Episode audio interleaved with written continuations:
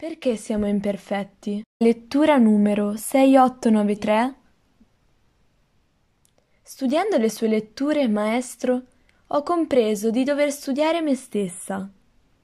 Così ho iniziato a osservare le persone che incontravo per imparare dal loro comportamento e ho potuto rendermi conto che ogni persona aveva dei punti deboli. Ho assistito alla caduta di persone per colpa della debolezza del loro carattere.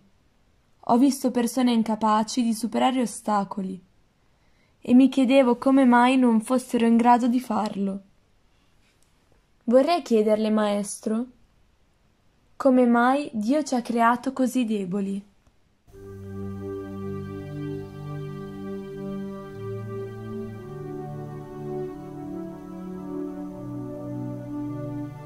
Dio non ha creato gli esseri umani per essere deboli, ma sono stati loro a crearsi la propria debolezza, per il semplice fatto che non hanno conoscenza del modo di condurre una vita coerente. Con una tale conoscenza chiunque si renderebbe conto che l'essere umano è la creatura più potente fra coloro che esistono. Lei ha appreso dalle letture che il suo studio le proviene dalle persone che incontra ed è cosa vera, ma è troppo occupata a esaminare le loro situazioni anziché risolvere i suoi problemi.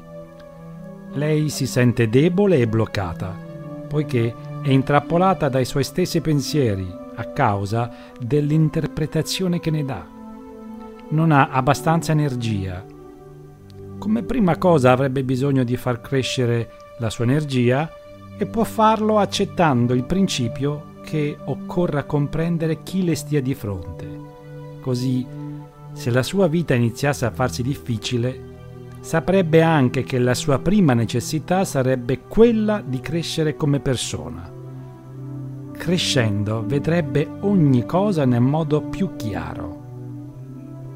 Una volta compreso il principio, si renderebbe anche conto che ogni situazione sperimentata avrebbe un senso e qualsiasi cosa le capitasse sarebbe una lezione di vita. Ogni suo problema comincerebbe a sciogliersi. Viceversa, senza una tale consapevolezza, riceverebbe l'esperienza senza poter comprendere nulla. In questo momento lei si sforza troppo, non cerchi di forzarsi in modo innaturale. Si lascia andare non stia a pensarci su e si diverta sempre mentre studia. Non sia rigida. Studiare sotto le ali della verità dovrebbe essere divertente. Uno studio portato avanti in modo troppo serio diventerebbe assai faticoso.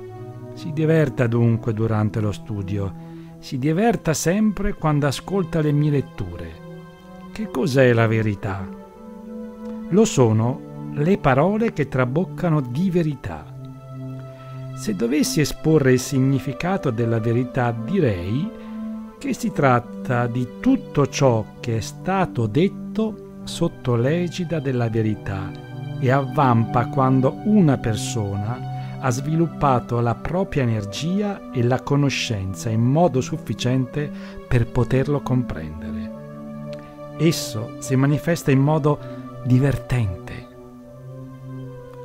Dovreste ascoltare le letture, poiché nulla c'è da aggiungere alla verità. Quelle parole sono fatte solo per essere ascoltate. Che cosa vi accade durante l'ascolto? Senza che ve ne accorgiate, accade la trasformazione e quando la qualità della vostra energia cambia ciò che vedete, cambiano le azioni e il vostro modo di essere. Se continuaste ad ascoltare senza giudizio, cambiereste senza rendervene conto. Non cercate di analizzare la verità, non cercate di comprenderla, ma ascoltate solo le parole. Sarà la verità a cambiarvi. Non cercate di sforzarvi all'ascolto, piuttosto non ascoltate se non siete in grado di divertirvi. Significa solo che non è un buon momento per studiare. E se durante l'ascolto qualche cosa vi toccasse o non vi sentiste in accordo, lasciate perdere. Potrà sempre capitarvi in futuro il momento di scoprire gioia nell'ascolto della lettura e riascoltarla. La verità funziona proprio in questo modo. Essa fluisce senza sforzo, come fa il fiume. Ci sono delle persone che vengono a cercarmi e mi dicono di essere impegnati seriamente nello studio. Ah sì, rispondo, allora è meglio non farlo. Ascoltate solo se vi piacesse. Non pensiate di studiare con troppo sforzo e con impegno, ma con divertimento. Se le letture vi piacessero, sarebbe perché sono traboccanti di verità. Evitate di fare ciò che non vi piace e soprattutto non sforzate nessuno all'ascolto. In questi casi limitatevi a suggerir loro di provare ad ascoltare e di continuare solo se trovino gioia nel farlo. C'è solo da ascoltare.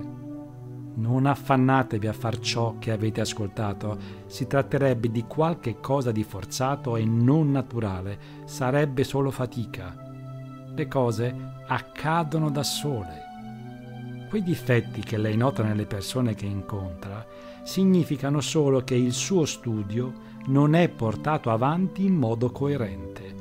Lo lasci perdere.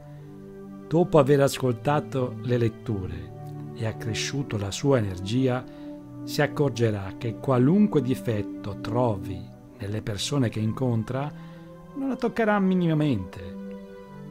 Scomparirà anche il suo giudizio sull'imperfezione umana Voler restare legati a simili riflessioni sarebbe solo perdere tempo, oltre che diventare deboli e imperfetti a sua volta.